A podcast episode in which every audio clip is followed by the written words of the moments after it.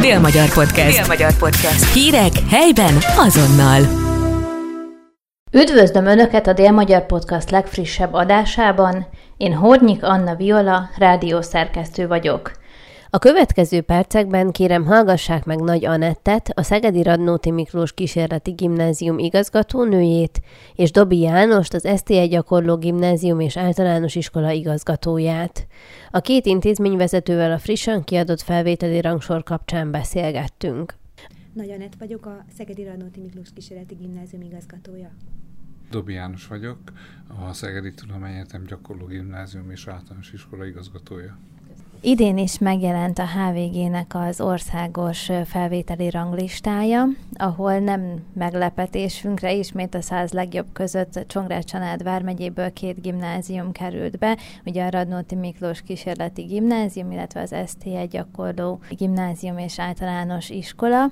Mi volt az első gondolatuk, amikor meglátták ezt a listát? Én hosszú évek óta figyelem ezt a listát. Adataim szerint 2013 óta jelenik meg ez a kiadvány, és én már többször egyeztettem a szerkesztőséggel, mert úgy gondolom, hogy egyrészt a szempontok, másrészt a módszertan nagyon sok kérdést vet föl.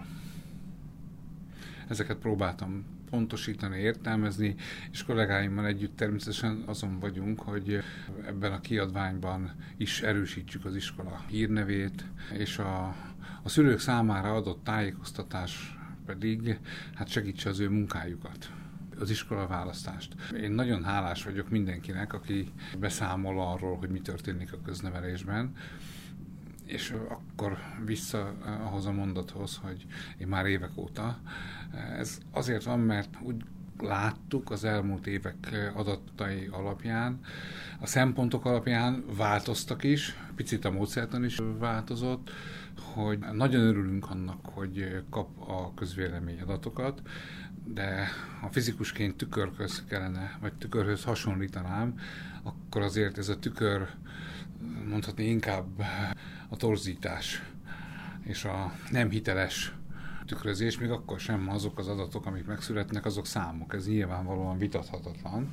De az, hogy hogy születnek azok a számok, ezek nagyon sok kérdést felvetnek, és a, a végeredmény pedig nem egyszer torzítónak érezzük.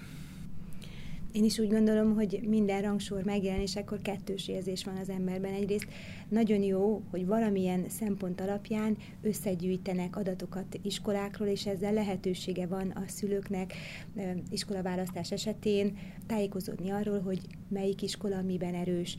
A a rossz érzés inkább azzal kapcsolatban van, hogy ezeket az adatokat hogyan tudják összegezni, és mindenki számára egy-két rangsorszámmal átadni. Ugyanis olyan dolgokat akarunk összehasonlítani egy-egy rangsor kialakításánál, amelyek alapvetően nem összehasonlíthatók. Ha arra gondolunk, hogy minden tárgyból a diákok választhatnak, hogy középszinten vagy emelt szinten fognak érettségizni, és nyilvánvalóan egy középszintű érettségit magasabb pontszámmal meg lehet írni ugyanazzal a tudással, míg az emelt szintű érettségi egy sokkal komplexebb, mondhatjuk, hogy nehezebb. Így az emelt szintű érettségiben szerzett eredmények nehezen összehasonlíthatóak, sima átlagolással nem is összehasonlíthatók a középszintű érettségikkel.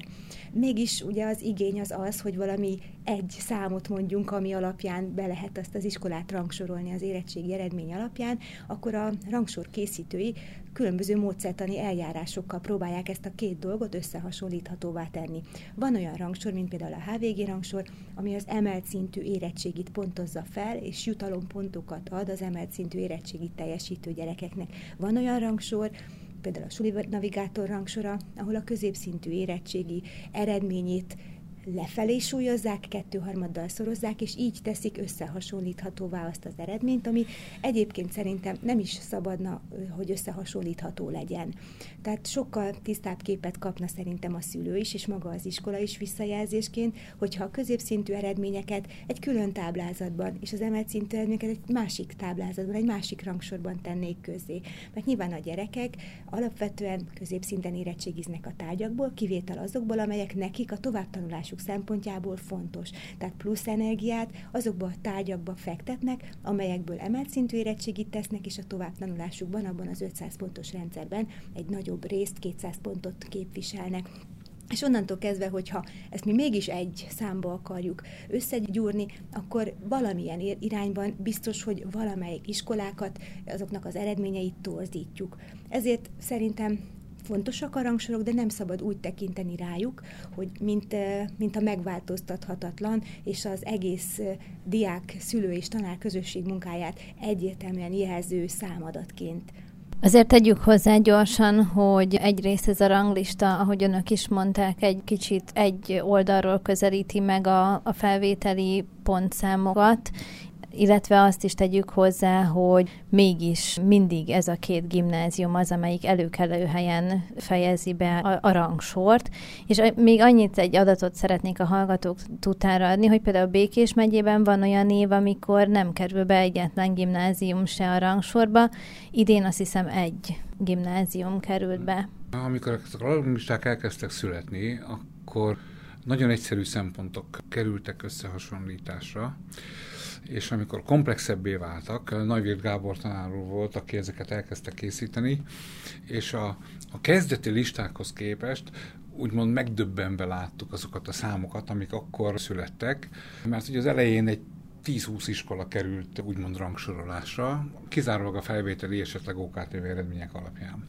Amikor a kétszintű érettségivel, meg egyéb központi adatbázissal a listák elkezdtek születni, akkor jöttek ezek a ilyen százas listák, és én Najvír tanár úrral még volt szerencsém beszélni erről, és azt mondta, hogy de hát azt kellene elhinni az olvasónak, hogy ezek mind ugyanolyan jó iskolák. Amit viszont maga a rangsorszám mutat, én most már ezt elég nyíltan így nevezem, hogy ez egy elbulvárosítása annak, hogy jó iskolák. Mert ha a szülő ránéz egy-egy tantárgybeli számra, akkor most is mondhatom, hogy hogy a szakmai munkát kérdőjelezheti meg, hogy ez az iskola ennyi edik ezen a területen, hát akkor én oda nem viszem a gyerekem. Miközben, ha nem a rangsorszám jelenik meg, hanem az a szakmai teljesítmény, mondjuk az a százalékos értékelés, amit például pontként visznek a gyerekek, akkor ezen iskolák között, ahogy Nagy tanár mondta, nincs különbség. Minimális a különbség, hisz most azt mondom, hogy az iskolák szinte mindegyike, mondhatnék számot, de a nullától százig, ha mondom, de legalább 40-50 százalékot biztos elér. Van olyan tantárgyunk, hogy 80 százalékos az érettség eredményünk, és mégis nagyon nagy a helyezési szám. Ha a módszertan hűebben adná vissza azt, hogy vélhetően hány pontot szerez tettek az előző évben, és aki oda megy, ez nem garancia, hogy az ő gyermeke is annyi pontot fog szerezni egy felvételi eljárásban, de a munkával visszajelzés kaphat arra, hogy ezt az iskola átlaga a sok-sok 200 tanuló, vagy 5 tanuló, vagy 10, ezt el tudta érni, ha a munkát végzett. És ott mindig a felvételi pontszám az mindig egész. Nincs kerekítés, nincs levágás tizedekre, egész pont ezekkel a statisztikai módszerekkel tizedpontnyi különbségeket sikerül iskolák között úgy később rangsorolni, hogy az igazi lényeg az, hogy milyen eredményes volt az a munka, és a szülők számára is ez szerintem több információt jelent, mint egy olyan optika, ami azt mutatja, hogy ó, hát ezek csak ennyi edikek. A oktatási hivatal szándékosan, mert ez az érettségi szabály csak egész számokat ad meg. Úgyhogy ha az egész számot elérők mondjuk ugyanazt a ranglista számot kapnák, például a középszintű érettség esetén, ez egy lényegesen objektívabb mutató lenne. A kompetencia méréseknél, amikor egy intézmény visszajelzést kap, helyből nincs helyezési szám. Egy sávot adnak meg, ahol egy szignifikancia szinten belül a hasonló teljesítményű iskolák száma van megadva, beírva, hogy az önök iskolájához van 15 iskola, ami hasonló teljesítmény nyújt, és ezen a szignifikancia szinten fölül hány iskola van, aki jobban teljesít, és hány iskola van, akit, akit gyengébb teljesítmény illet. Szó sincs arról, hogy egyes rangszámra lebontva jelenne meg a kompetencia mérés eredménye, mert esetleg az sokkal inkább szól az iskolának, mint a közvéleménynek, pont azért, hogy mondjuk tizedikesként mire figyeljünk oda, hogy mire érettségizik a diák, addigra eljusson. Arra a szintre, ami számára a legnagyobb sikert hozza, és a, a céljai vannak a felsőoktatásban. Úgyhogy én azt gondolom, hogy itt most nagyon sok mindent mondtam el, ami szakmai rész, de, de valóban az optikát emelném ki utólag, hogy szakmailag az lenne a hiteles, ha a gyerekek által nyújtott teljesítmény átlagai jelenne, és a rangsorolás egészen más jelentene az olvasó számára is, mint az, hogy megnéz egy akár durva, akár kedvező helyezési számot. Nincs olyan nagy különbség, tehát mi, most mondok egy számot, a 82 80 százalékunkkal nagyon alacsony helyezést. De hát ez nem lehet. Ha 100 iskolát rangsorolunk, és az, aki 80-at elért, az 190 valahanyadik. Hol van itt az igazság, kérdezem. Igen, a számokban benne van, mert a módszerrel kijön, hogy a harmadik tizedes jegyben már különbség van az iskolák átlaga között. De a gyerek egész pontszámot visz, és a, a mi munkánknak, a közvélemény számára mégis egy olyan üzenete van, amit ha egy laikus olvasó olvas, a sportnyelven, a verseny összehasonlítással, akkor ez nem hiteles. Én úgy gondolom, hogy olyan rangsorok segítik a szülőknek és a gyerekeknek az iskolaválasztást, vagy segíthetnék jobban, ahol ténylegesen kiderülne, hogy mondjuk az adott tantárgyból, az adott szinten, akár ha minden áron százalékokat akarunk kivetíteni, hogy akkor a gyerekeknek mondjuk 5-en érettségiztek és 85 százalék lett az átlaguk, vagy 65-en érettségiztek és 85 százalék lett az átlaguk, azért az sem mindegy, hogy azt a néhány nagyon érdeklődő gyereket készítjük fel arra az érettségire, vagy tényleg tömegesen, akár mondjuk matematikából, magyarból vagy idegen nyelvekből, amikor mindenkinek érettségizni kell. Tehát egy, egy olyan lista, amelyben az iskola láthatná a százalékos eredményeit, vagy a, a szülő nem csak azt látná, hogy ötödik, vagy 45 az az iskola, például idegen nyelv érettségében, hanem azt látná, hogy az az iskola 92,1 százalék, ez az iskola pedig 50 helyjel arrébb van ugyan, de ugyanúgy 92,3%-os átlag eredménye rendelkezik, akkor az a szülőnek is sokkal informatívabb lenne, mert ugyan rangsorszámban akár 40 hely különbség van a két iskola között, a valóságban azonban átlagúban szinte nincs is különbség. Tehát, hogyha feltüntetnék ténylegesen a százalékokat, és azt, hogy abból hány diák érettségizett abból a tájból, az már szerintem sokkal informatívabb lenne a szülő számára is, mert egy tudatos szülő, aki szeretne jó iskolát választani a gyerekének, gyerekének, az nem elégedhet meg annyival, hogy, hogy akkor én az ország 32. legjobb iskolájába íratom be a gyerekemet, mert ettől nem biztos, hogy az ő élete jó útra, jó útra fog térni. Mert szerintem a legfontosabb feladata a középiskolának az, hogy a diákoknak segítse az álmainak a megvalósulását. És ezért lehet, hogy valaki nagyon nehéz egyetemre, vagy nagyon olyan egyetemre szeretne bekerülni, ahova nagyon-nagyon sok pont kell, akkor nyilván ő választ emelt szinten akár két tárgyat is, ha neki ez az élet célja. Van olyan, akinek egy alacsonyabb pontszámú szakra szeretne felvételizni, ahhoz lehet, hogy nem is kell emelt szintű érettségvizsgát tennie, elég középszintű vizsgát tennie, akkor ő miért legyen, miért vegyen részt egy magasabb szintű megmérettetésen. Ezért ezeket mérlegelve nagyon nehéz azt mondani, hogy ha a adott sorszám, rangsorszámú iskolába bekerül a gyerek, akkor biztos, hogy onnan egyenes útja lesz az egyetemre. Én azt is fontosnak tartanám, hogyha kiderülne az iskoláknál, hogy a gyerekek a hanyadik helyen megjelölt tagozatra, szakra nyernek felvételt az egyetemen. Mert például mi nagyon büszkék vagyunk arra, hogy az iskolában eh, erre nagyon figyelünk, szerintem más iskolákban is. Ez az egyik legfontosabb mérce, hogy a gyerekeknek sikerül-e valóra váltani azt, amit ők elképzeltek. És például tavaly is a nálunk 92 százalék, direkt most megnéztem, a diákok 92 százaléka az első helyen, az általuk első helyen megjelölt szakra nyert felvételt. Szerintem ennél szebb mutatója nincs egy iskolának, hogy, hogy 100-ból 90 92 diáknak az első helyen megjelölt, és sokszor egyébként az első és a második hely között csak nagyon pici különbség van, az is ugyanaz az irány, csak mondjuk egy, egy másik egyetem, vagy egy másik hasonló szak, és van olyan osztályunk is, egy az egyben minden diák az első helyen megjelölt helyre került be. És például ebből a rangsorból ez nem derül ki, pedig szerintem szülőként ez a legfontosabb, hogy az én gyerekem megérkezik egy intézménybe, és ott kapja meg azt a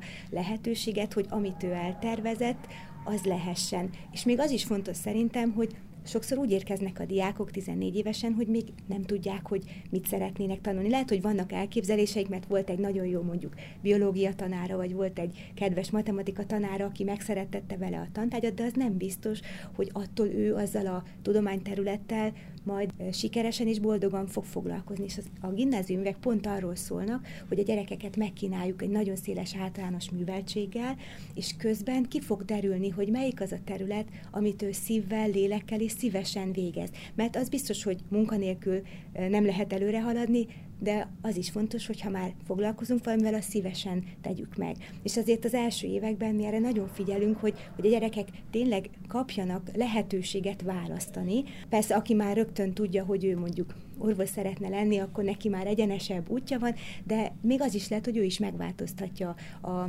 gondolkozását, és valami más irányba szeretne tovább menni. Tehát ez is egy nagyon fontos mutató lenne, hogy mennyire ágazó palettán tanulnak tovább a gyerekek, hogy tényleg valóra sikerül-e váltaniuk a, az álmaikat azzal, hogy bekerülnek abba az oktatási intézménybe, arra a szakra, amit elterveztek maguknak. A felvételi navigátor szerint van egy másik lehetőség arra, hogy ugye rangsoroljuk az az iskolákat, a tantárgyak szerinti rangsorolás, és itt megnéztem, hogy azt hiszem 17. és 47. helyeket értek el ez a két gimnázium, ami sokkal előkelőbb hely, mint a HVG-nek a rangsora. Mit gondolnak erről? Alapvetően az a nagy különbség, hogy a HVG csak a kötelező érettségi tárgyakat hasonlítja össze, ezek ugye a magyar nyelv, irodalom, történelem, matematika és egy választott idegen nyelv. Mi Például nagyon sok tagozatunkon természettudományos irányultságú gyerekekkel találkozunk, akik olyan egyetemeken tanulnak tovább, ahol mondjuk biológiából, fizikából, kémiából, informatikából kell emelt szintű érettségi vizsgát tenni. És például a HVG rangsorban ezek a tantárgyak nem is szerepelnek egyáltalán, míg a suli navigátorban az összes tantárgy érettségi eredménye alapján is tudunk beállítani egy rangsort. Ugye ebben az is nagyon jó, hogy mi akár tantárgyanként rá tudunk keresni, hogy a biológia emelt szintű érettségi, az ország melyik iskolában milyen százalékosan sikerül, hányan érettségiznek, és ez például szerintem egy nagyon fontos információ annak a szülnek, aki már tudja, hogy a gyermekeinek különös tehetsége és kedve van például biológiát tanulni. De visszatérve a súly navigátor rangsorára, abban minden tantárgy e, egyformán jelen van, és így alakult ki ez a másik sorrend, és ebben ugye az nagyon fontos, hogy ugyanazokból az adatokból egyfajta módszertannal kapunk egy rangsorszámot egy iskolánál, egy másik módszertannal egy, egy másik rangsorszámot, és hogyha még valamit kitalálnánk, lehet, hogy az adatokból más szempontok alapján egy harmadik helyezés lenne. Tehát szerintem az lenne a, a célra vezető, és most egy nagyon fura hasonlított eszembe erről, hogyha például mosógépet akar az ember vásárolni, akkor már van az az opció, hogy bejelölgeti az oldalon, hogy összehasonlítás, ezt meg ezt meg ezt a négyfajta mondjuk mosógépet össze akarom hasonlítani, ott sem azt írja ki, hogy ez az első, ez meg a harmadik, hanem hogy bizonyos szempontból nézzük, hogy ez mit tud, ennyi wattos a centrifugája, vagy ennyi fordulatszáma van, tehát szempontok alapján tudom kiválasztani az iskolát. És szülőként szerintem ez egy fontos üzenet, hogy ne azt nézzük meg, hogy ez az iskola az országban a hanyadik, hanem hogy én milyen szempontokat tartok fontosnak a továbbtanulást, a, a nyelvi tanulást, vagy a nyelvvizsgák számát, az OKTV versenyek eredményét, és ez alapján sokkal komplexebb és jobb választást tudok tenni a gyermekem számára én már használtam a bulvár szót ma, olyan listát is láttam, ahol a jóság szempontból a tömegközlekedési megállók, vagy a, a menza, az ebédlő férőhely szám szerepelt. Van, akinek ez természetesen akár fontos is lehet, hogy hogy közelíti meg az iskolát. Általános iskolai vezetőként, igen, ez akkor nagyon fontos. Később más szempontok játszanak szerepet. Amit viszont helyből, nem rossz indulatból, de túlzónak tartok, hogy ha nem is rögzíti, de korlátozza azt a súlyszámot, mert hogy még a, a tantárgyak és a kompetenciamérések összehasonlíthatósági és súlyozása is szerepel. Egy ilyen toló skálán lehet szabályozni, hogy melyiket milyen szorzóval vegye figyelembe, hogy például a középszint érettségét nem engedi a suli navigátor kétharmados szorzónál feljebb vinni. Tehát miért kell ezt korlátozni? Tudjuk, hogy majd annyi pontot jelent, de aki nem akar, akar tovább tanulni, vagy egyszerűen csak duplázni akarja a szerzett pontszámait, azok számára ez ez már, már egy túlzó korlátozás. Most itt én a dolgok lecsupaszítása fele mutatok, hogy legyen egy nagy táblázat, és mindenki azt keresi ki belőle, amit akar. Ez persze megvan, mert az OH honlapján most is megtalálja, mondjuk nem egyszerű. Természetesen nem egyszerű, és napokat vagy heteket kell, mire az intézményeket az OM azonosító, meg a tárgy, meg a mi alapján. Tehát nagyon jó, ha össze vannak gyűjtve. Végtelenül jók nagyon hasznosak, tényleg segítséget adnak, mert a tanulók és a szülők is számolnak azok mögött, hogy valóban mindenki a, a szívének és a jövő álmának, vágyainak leginkább megfelelő helyre keletkezzen. Olyan ez, mint amikor a régi történet volt, hogy, hogy akit nem vettek föl arra a helyre, hova szeretett, akkor azt mondta, hogy én most kihagyok egy évet, és akkor megvárom, hogy jövőre majd újra neki fussak. Nem vállalta azt, hogy egy második, harmadik helyet, vagy be se írt többet, vagy egy költségtérítéses képzésre menjen. Nem. Inkább kihagyott egy évet. Mi történt ezzel? Romlott az iskola megítélése, mert a jelentkezők, vagy a teljes létszámhoz képest nem ugyanaz az arányszám született. Tehát itt tizednyi különbségek vannak. Egy ilyen adatból egészen más helyzet jön. A Suli navigátor is összeadja aztán a számokat, ami vagy kell, vagy nem kell, mert hogy ha mindent figyelembe veszünk, de a szülő nem fog mindent figyelembe venni, meg a gyerekek se, akar mindent teljesíteni, és akkor az a jó iskola. Hát a jó iskolában azért például megvannak azok a, a hagyományok, hogy egy család valamilyen módon megőrzi az alma máter üzenetét, és azt mondja a gyermeknek, hogy nézd már meg azt az iskolát, hát én is oda jártam. Te szeretnél oda menni, vagy sem? Vagy én azt mondom, hogy menj oda, mert ott én, nézd meg a barátaink közül, vagy a barátaim közül hány férfeleség vannak párok, akik egy iskolába jártak, mert ott ismerkedtek meg. Nagyon fontos életkor az a 14-18 év. És azok az érzelmi kötődések, amik kialakulnak, ez bizony szülőn, családtagokon keresztül átöröklődik a gyerekekre is, mert apám is, vagy mert anyám is ebben. Nagyon sokan jönnek hozzá, én is ide jártam, és tanácsot kérnek, hogy tanár úr, emlékszel még rám? Persze, hogy nem emlékeznék. Tehát ezeket a, a nagyon szubjektív dolgokat viszont a jóság mutató abba a összesített rangsorszámba nem fogja megadni, hogy eh, akik már ezt az iskolát tanulóként átélték, azt a pedagógiai légkört, azt az étoszt, a hely szellemét, a géniusz azt mindenki ismeri és tudja, és akkor azt mondja, hogy persze, hát ide szeretném, azt akarom, hogy ő is eh, ide jöjjön, mert számomra. És ez egy jóságmutató, azért ilyenfajta eh, listával én még nem találkoztam. Én úgy gondolom, hogy annak idején, mikor én a Radnotiba jelentkeztem kisdiákként, akkor sem egy rangsor miatt jelentkeztünk, jelentkeztem oda, hanem bementem az iskolába, megtetszett az az atmoszféra, amit ott tapasztaltam, találkoztam néhány tanárral így a tehetséggondozó szakkörök kapcsán, és emiatt választottam ezt az iskolát. Ugyanígy szerintem a mostani diákoknak is a rangsor lehet, hogy egy szempont, megnézem, hogy ott az, az ott iskola, vagy iskolák hogy szerepeltek, de alapvetően az a lényeg, hogy menjenek el oda az iskolába, nézzék meg, hogy az iskola magáról mit mutat meg egy nyílt napon, mit mutat meg egy honlapon, és kérdezzenek ismerősöket, mert ez egy nagyon komoly választás, és nem lehet csak simán egy-egy rangsor alapján eldönteni, hogy ó, ez neked való iskola lesz, mert az a célja szerintem mindenkinek, hogy a diákok a nekik legjobb iskolába kerüljenek be, és hogy mi a legjobb, ezt viszont a gyerek egyénisége dönti el.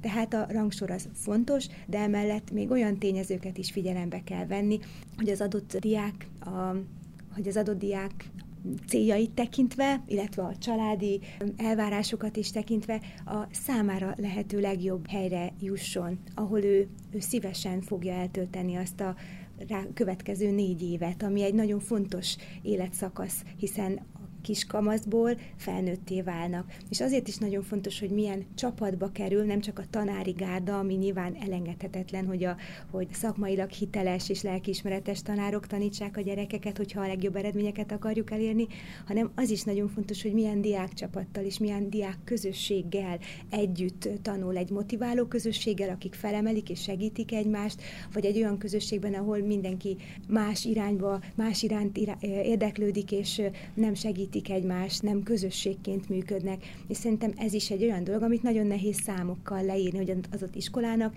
milyen a közösségi hálója, milyen rendezvények vannak, és milyen erő tartja össze a gyerekeket, mert ahogy szépen a gyerekek így leválnak a, a szülőkről, ami természetes folyamat, új kapcsolódási pontokat keresnek, és az is fontos, hogy olyan gyerekek közé menjen, akik hasonló gondolkodásúak, mert akkor lesz ez a kapcsolódás, ez az átállás a felnőtt életmódba egy biztos, stabil lábakon álló. Hogyha olyan gyerekek veszik körül, akik hasonlóan gondolkodnak a világról, a tanulásról, a főbb értékekről. Ezért szerintem egy iskola értékrendjét is érdemes megismerni a szülőnek, amikor iskolát választ a gyermekének, hogy ez a szülői értékrend mennyire passzol az iskola értékrendjéhez. Jó magam is számos versenyre jártam középiskolás koromban, de mégis, ahogy önök is mondják, azért az atmoszféra, a közösség és a közös gondolkodás is nagyon sokat jelentett. Most van nem sokára a, a középiskolai felvételi, ugye február 21-e 2024-ben. Hogyan segítik a diákokat abban, hogy eldönthessék, hogy milyen középiskolát választanak? Ugye már volt szó itt a nyílt napokról például. Ez a munka szeptember 1-én azzal indul, hogy a első tanítási nap környékén már az iskola titkárságán vagy a munkaközösségi szobákban a telefonok folyamatosan csörögnek, mert hogy már onnantól kezdve keresnek bennünket. Egyszerűbb esetben csak arról, hogy mikor lesz fönn a honlapon, a második esetben pedig arról, hogy mondjuk meg most azonnal, hogy mikor és milyen tárgyból indulnak az előkészítő foglalkozások. Úgyhogy gyakorlatilag a, a közvélemény még nem is tudja, de hát a pedagógusok szabadsága azért augusztus közepe után nem sokkal véget ér, és szinte ez az első, hogy az éves munkánk tervezésekor már augusztus végén vagy szeptember elején közreadjuk azt a programsorozatot, aminek a vége, hogy valaki majd a tanév, a következő naptári év eh, vége fele április utolsó napjaiban kapjon egy üzenetet arról, vagy egy levelet arról, hogy melyik iskolában nyert felvételt. Ez, ez minimum 8 hónap. Egy kicsit akár még több is. Most itt ilyenkor mindenkinek van rengeteg teendője, az iskolának igen, ahogy igazgató asszony is elmondta, valóban megmutatni magát, mi is erre törekszünk. Minden fórumot megadunk arra, hogy a gyerekek bepillantást nyerjenek azokba a foglalkozásokba, ami őket eddig érdekelte. Lehet, hogy épp most egy olyanra mennek, ahol más után kapnak majd kedvet. Ezt nagyon nehéz megítélni, hogy a, a, a gyerekek attitűdje, motivációi, érdeklődése a, a, a kiskamasz környékén minek köszönhetők, és minek a hatására változnak meg.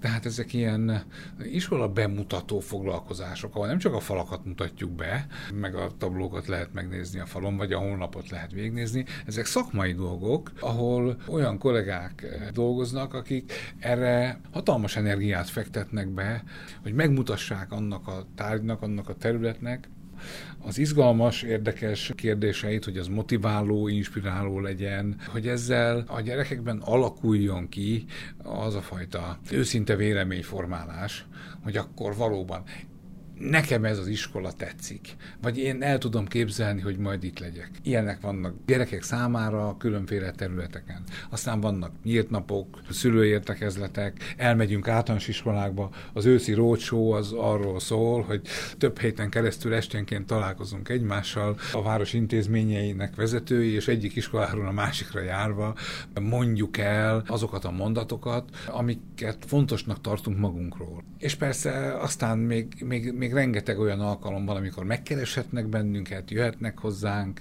és hát az, az eljárás az egy papíron elég jó dokumentált, hogy most letelt már a, az írásbeli dolgozatokra való jelen, amit akárhol megírhat. De én azt szoktam mondani, hogy azért az, ha valaki egy olyan fal rendszerben írja meg, ahol még előtte sose járt, akkor talán még a mosdó megtalálása is szorongást okoz az egyébként is feszült gyerekeknek. Néha egy-egy ilyen dolgozat után a kijövő gyerekek, igen, a felvételi írásbeli az, az nem az a fajta teljesítmény tesz, hogy aki ötös volt, az 90% fölött teljesít teljesít. A másodikra nagyon elfáradnak a gyerekek, úgy érzik, hogy teljesen kidolgozták magukat, és mégse értek a végére, és akkor az anya kétségbe esik, és akkor ott kell legyünk velük, hogy hát ne aggódjanak, hát ez egy olyan élethelyzet, amit úgy mondom mások is átéltek már, és, és bízzanak abban, hogy jól választottak, jó irányba vannak, de ezek után kerül majd ténylegesen sor az iskolák, az iskolák különféle tagozatainak kiválasztására. Erről is sokat beszélgetünk a szülőkkel, hogy hogy érdemes taktikázni, de nem szabad szerintem túlzásba vinni ezt a fajta sakkozást, mert ha valaki azt a racionalitást nézi, hogy, hogy azt írom elsőre, ahova biztos fölvesznek, akkor esélye sincs máshova bejutni. Tehát sokkal inkább tudni kell már azt, hogy hova megyek, és azt hagyom ott, mert akkor, akkor van rá esélyem. Nézve a kifüggesztett rangsorszámokat, telefonok százai jönnek ilyenkor, hogy hány pontot szerzett, hanyadik, és hány ponttal kell még ahhoz szerezni, hogy bejusson nagyon nehéz, mert ezek az eljárások azért nem annyira standardizáltak, mint egy kompetenciamérés vagy egy érettségi, és a sajtó január 21-én jövőre már arról szól, hogy nehéz volt, könnyű volt a szövegértés, a hatosztályos gyereknek ez különösen nyolcosztályosról ne is beszéljünk, már mint aki nyolc évfolyamosban jelentkezik, mert ott egy, egy tíz éves tanulóról van szó, aki ír felvételi dolgozatot nyolcosztályos gimnáziumban, ha ilyen van. Tehát számukra ez egy különös élethelyzet. A 12 éveseknek is az. A, a 14 évesek már inkább láttak azért ilyen versenyhelyzetet, vagy összehasonlításos alapban volt, hogy írtak valami fajta hát, vizsgadolgozatot, ahol teljesítménymérés. Úgyhogy utána megy a találgatás, megy a rangsorolás, és aztán én mindig szoktam mondani, hogy nyugodjanak meg, mert több helyet kínálnak az iskolák, mint a hány gyermek van, mert, mert nem egyszer a szülők kétségbe esnek tavasszal, hogy hát kiesett, nem jutott be, és akkor most mi a tendő. Vélhetően itt egyfajta olyan taktikázás történt, meg számolgatás történt, de sajnos van rá példa. De olyan példa is van, hogy a hatosztályosok elfeledkeznek arról, hogy az ő felvételi eljárásukat a szülőnek kell intézni, mind a dolgozat megírásra, mind az iskolába való jelentkezésre. És bármelyik elmulasztása az jogvesztéssel jár. Aki nem tölti ki a jelentkezési lapot, hiába van írásbeli pontszáma, nem vehet részt a felvételi eljárásban. Tehát jogi helyzetek előtt állunk, érzelmi helyzetek előtt állunk, mindenre van lehetőség. Tehát azt gondolom, hogy a támogatás az mindenben megvan egy egész éven keresztül, csak hát ez, ez nagyon hosszú év, és közben ők, ők nyolcadikosok. És ha erre olyan hangsúlyt fektetnek, hogy akkor most egy hétig nem megyek iskolába, vagy két hétig pihenek, vagy eh, akkor bizony a nyolcadikos tananyag hát olyan, olyan ritkássá, szakaszossá alakul, vagy ha már megvan, hogy felvettek, vagy már tudom, hogy annyi adjuk a, a rangsorban, hát akkor most megengedhettem magamnak. Ennek bizony a nyolcadikos nem csupán teljesítmény vagy eredmények, hanem sokkal inkább az a ismeretanyag, vagy felkészültség, vagy képességfejlesztés marad ki, amit egy nyolcadikos az alatt a tanév alatt szerezhet, miközben ő még az általános iskola utolsó évfolyamára jár. Igen. Ezt amellett kell megcsinálni, hogy ők egyúttal nyolcadikosok. Hosszú év, de segítünk. Szerintem a szülők és a gyerekek számára, én is csatlakozom igazgató úrhoz, ez az év ez nagyon megterhelő lelkileg is, az a felelősség, hogy jó iskolát válasszak, felkészüljön rendesen a gyermekem, és a gyermek részéről is, hogy jó leszek én abba az iskolába, meg fogom írni jól azt a felvételit. És ez egy nagyon fontos kapcsolatot is teremt a szülők között, és itt ezt nagyon ügyesen kell szülőként kezelni. Én is most már a második gyerekemmel is átértem ezt a, ezt a hosszú évet, ami még hosszabbnak tűnik, mert igazándiból pont az ügy végére, ott április végén kerül, amikor megkap kapjuk mi is az egyeztetett felvételi rangsort a, a kírközpontból. Mi is úgy gondoljuk, hogy azzal tudjuk segíteni a szülőket és a gyerekeket, hogyha megmutatjuk, hogy milyen a falakon belül, mert kívülről lehet, hogy nagyon ijesztőnek tűnik egy elefántcsont toronyban lévő dolog, hogy ú, ott ilyen nagyon okos gyerekek vannak, biztos olyan emberevő tanárokkal, akiktől félni kell. Tehát mi azt tűztük, azt tűzzük ki célul, hogy megpróbáljuk a szülőknek is megmutatni azt az oldalt, ami nekik fontos, és a gyerekeknek is megmutatni azt az oldalt, amik, amiben ők fognak 4-5-6 éven keresztül élni. Éppen ezért olyan tevékenységeket végzünk, amikor lehetősége van a szülőknek és a gyerekeknek is betekintést nyerni az iskola életébe. Például a nyílt nap minden iskolában egy nagyon fontos egy vagy két nap, amikor mi is vártuk a szülőket, és egy igazgatói tájékoztatóban a számukra fontos információkat mondtuk el, és közben a gyerekeket is gyerekekkel fogadtuk, az adott tagozatnak megfelelő kis tudományos műhelyeink bemutatták, hogy ők mivel foglalkoznak, és így a kortárs a kortástól kapott információt, és őszintébben mert talán kérdezni is, és talán megerősödött abban, hogy jé, hát itt ugyanolyan gyerekek vannak, mint én vagyok. És hát a tanárurak is milyen, vagy a tanárnők is milyen kedvesek, és nem is voltak olyan ijesztőek, mint ahogy gondoltam. Tehát, hogyha egy picit belelátnak, akkor kevésbé lesznek bizonytalanok. Amik ugye hogy ezért erős iskolákban elő szokott fordulni, hogy, hogy félnek a szülők, hogy vajon bírni fogja-e a gyerekem, vagy a gyerek is esetleg fél attól, hogy oké, okay, bekerülök, de bírni fogom én ezt a, ezt a terhet, és ezt is akkor tudjuk levenni, ezt a terhet a szülőkről, meg a gyerekekről, hogyha van lehetőségük kapcsolatba kerülni olyan gyerekekkel, akik igenis túlélik és bírják ezt a terhelést, és rá is jönnek, hogy hát ez nem is akkora terhelés, nem is akkora változás, mint ahogy ők ezt gondolták az általános iskolához képest. És egyébként ez szokott lenni, hogy szeptember-októberben az első reakció az új gyerekeinktől, az új belépőinktől, a kilencedikesektől, hogy hú, hát azért ennél sokkal nehezebbnek gondolták. De ha érdekesebb az az óra, Ugyan lehet, hogy több, sokkal több anyagot tudnak átvenni egy adott órán, de hogyha érdekesebb és szívesen csinálja az ember, akkor ez nem is tűnik tehernek vagy munkának. A másik lehetőség, ahogy igazgató is mondta, a tehetséggondozó előkészítő szakkörök, amikor ténylegesen találkozhatnak a gyerekek ezeken a matematika, magyar vagy bármilyen szaktárgyi szakkörökön, tanárokkal és olyan gyerekekkel, akik majd szeretnének ugyanúgy radnótisok lenni, és így akkor megnyugodhatnak, hogy vajon az én tudásom az, az olyan, mint a másik gyereknek a tudása, tehát látják azokat, akikkel lehet, hogy majd osztálytársak lesznek. Ez is egy fontos visszajelzés, hogy milyen gyerekekkel leszek majd osztálytárs, hogyha engem ide fölvesznek. A harmadik dolog pedig néhány év óta, néhány tized év óta próbáljuk bevonni a hetedikes, nyolcadikos gyerekeket tehetséggondozó versenyek, online versenyek kapcsán a, a plusz feladat elvégzésbe, és ez alatt is lehetőséget kapnak, mondjuk egy, van angol versenyünk a 7.-8.-osoknak, történelem verseny, tehetséggondozó matematika verseny, a gyakorló gimnáziumok közösen a borpár fizika verseny a 7.-8.-osoknak, amivel nem csak az a célja a akár a két iskolának, vagy, vagy a másik versenyeken az iskolánknak, hogy mindenáron versenyeztessük a gyerekeket, hanem az is, hogy a kicsit érdeklődő gyerekeknek és az ő felkészítő tanáraiknak lehetőséget adjunk feladatok kitűzésével, hogy egy picit többet elvégezve megnézzük, hogy azok a gyerekek vajon mennyire ügyesek, mennyire terelhetőek, és mennyire jók az adott területen. Tehát ennek nem csak így az iskola szempontjából van ezeknek a kisebb versenyeknek jelentősége, hanem a, a város szempontjából is egy, egy lehetőség, hogy a hetedikes gyerekek mondjuk akkor fizikából összemérhetik a tudásukat. És ekkor ugyanúgy egy kicsit betekintést nyerhetnek akár a Radnóti, akár a gyakorló gimnázium életébe, a tanáraikkal találkoznak, és így már sokkal könnyebb lesz az a döntés, amit ott februárban meg kell hozniuk. Ugye még január 20-án megírják az írásből, akkor már van egy megerősítés a pontszámok alapján a magyar és a matematika írásbeli alapján, ami egy picit orientálja a jelentkezéseket, és akkor utána még a szóbeli vizsgák azok, amelyekkel, a, amelyeket a gyerekeknek annak megfelelő, hogy hány tagozatra jelentkeztek, teljesíteniük kell. Ezután történik az összesítés a Győri Központban, és április végén kapjuk meg, hogy kik azok, akik ténylegesen felvételt nyertek az iskolába. A felvételi eljárások azt hivatottak mérni, hogy mondjuk mennyire, most idézőjelesen zseni palánták azok, akik érkeznek a középiskolába, vagy pedig a középiskolai érettséget mérik?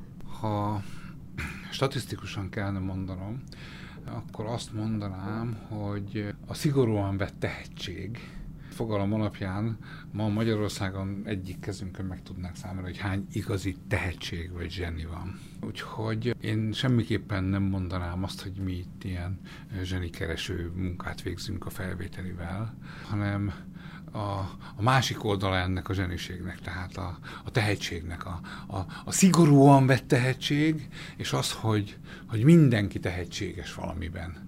Itt a, a két végletet, ha, ha említem, akkor arról szól ez a történet inkább, hogy, hogy mindenki keresse a maga útját, és úgy találja meg azt a pályán, amit elindul, hogy ez egy, ez egy jó döntés legyen, hogy később ne kelljen azt mondani, hogy megbántam. Az utak módosítására azért ma már nagyon sok lehetőség van. Tehát lehet változtatni, szabad. Azt egyre inkább nehezebb jósolni, hogy ezzel végül is milyen pályákat tudunk a, a gyerekeknek hát elindítani, mert hogy ezzel nem egyszer még a 18 évesek is nehéz helyzetben vannak, csak valami fajta akkor is kérdőjeles és bizonytalan helyzetet látunk. Tehát úgy mondom, hogy inkább ez nem egészen az életre szóló döntések ideje a 14 évesek számára, de mégis nagyon fontos. Tehát tény, hogy megtalálom-e azt a közösséget, ahol majd engem leginkább segítenek. Ez, ez, ez a súly ott van. Ezt e, tudjuk könnyíteni, és tudjuk elviselhetővé tenni, de ezt megalapozni a magunk oldaláról egy fontos feladat, és az, hogy ebben mindenki legyen. Tehát nekünk nem arra a négy vagy három zsenire van szükségünk, aki tényleg tehetség. Ki fog derülni, de az majd országos szinten fog kiderülni, és sokkal később. Hogy ő lesz-e Nobel-díjas vagy sem. Tehát nem Nobel-díjas palántákat keresünk, hanem alkotunk egy közösséget, amiben majd, majd mindenki bízva a, a jövőben tényleg úgy tud tanulni, dolgozni, hogy ez az ő fejlődését szolgálja. Én is úgy gondolom, hogy alapvetően nem a tehetség számít, hanem az a szorgalom és az a munka, amit befektetünk. És az viszont nagyon jó, hogyha valami olyanba kell a munkát fektetni, amit egyébként szívesen csinálunk. Tehát mi is a felvételi eljárásunk során nagyon kevés, összesen 10 pontot ér a hozott pont, az írásbeli ugye a magyar nyelv és matematikából 65 pontot ér, összesítve súlyozzuk különböző tagozatok szerint, és a szóbeli vizsgán próbáljuk azt nézni, hogy a gyerekek mennyire tudnak értelmesen reagálni azokra a kérdésekre, problémákra, amelyeket egyébként előre a honlapon a témaköröket feltesszük, tehát tudnak egy kicsit segíteni a készülésben, és ott azt nézzük, hogy ezek a gyerekek mennyire kommunikatívak, mennyire próbálnak gondolkodni. És így próbálunk egy, egy rangsort mi is ugye felállítani, amit a pontszám alapján aztán a, a rendszerben összesítünk, de itt az nagyon fontos, hogy a gyerekek bármilyen tagozaton is érkeznek be 9. osztályban, 10. év végén lehetőségük lesz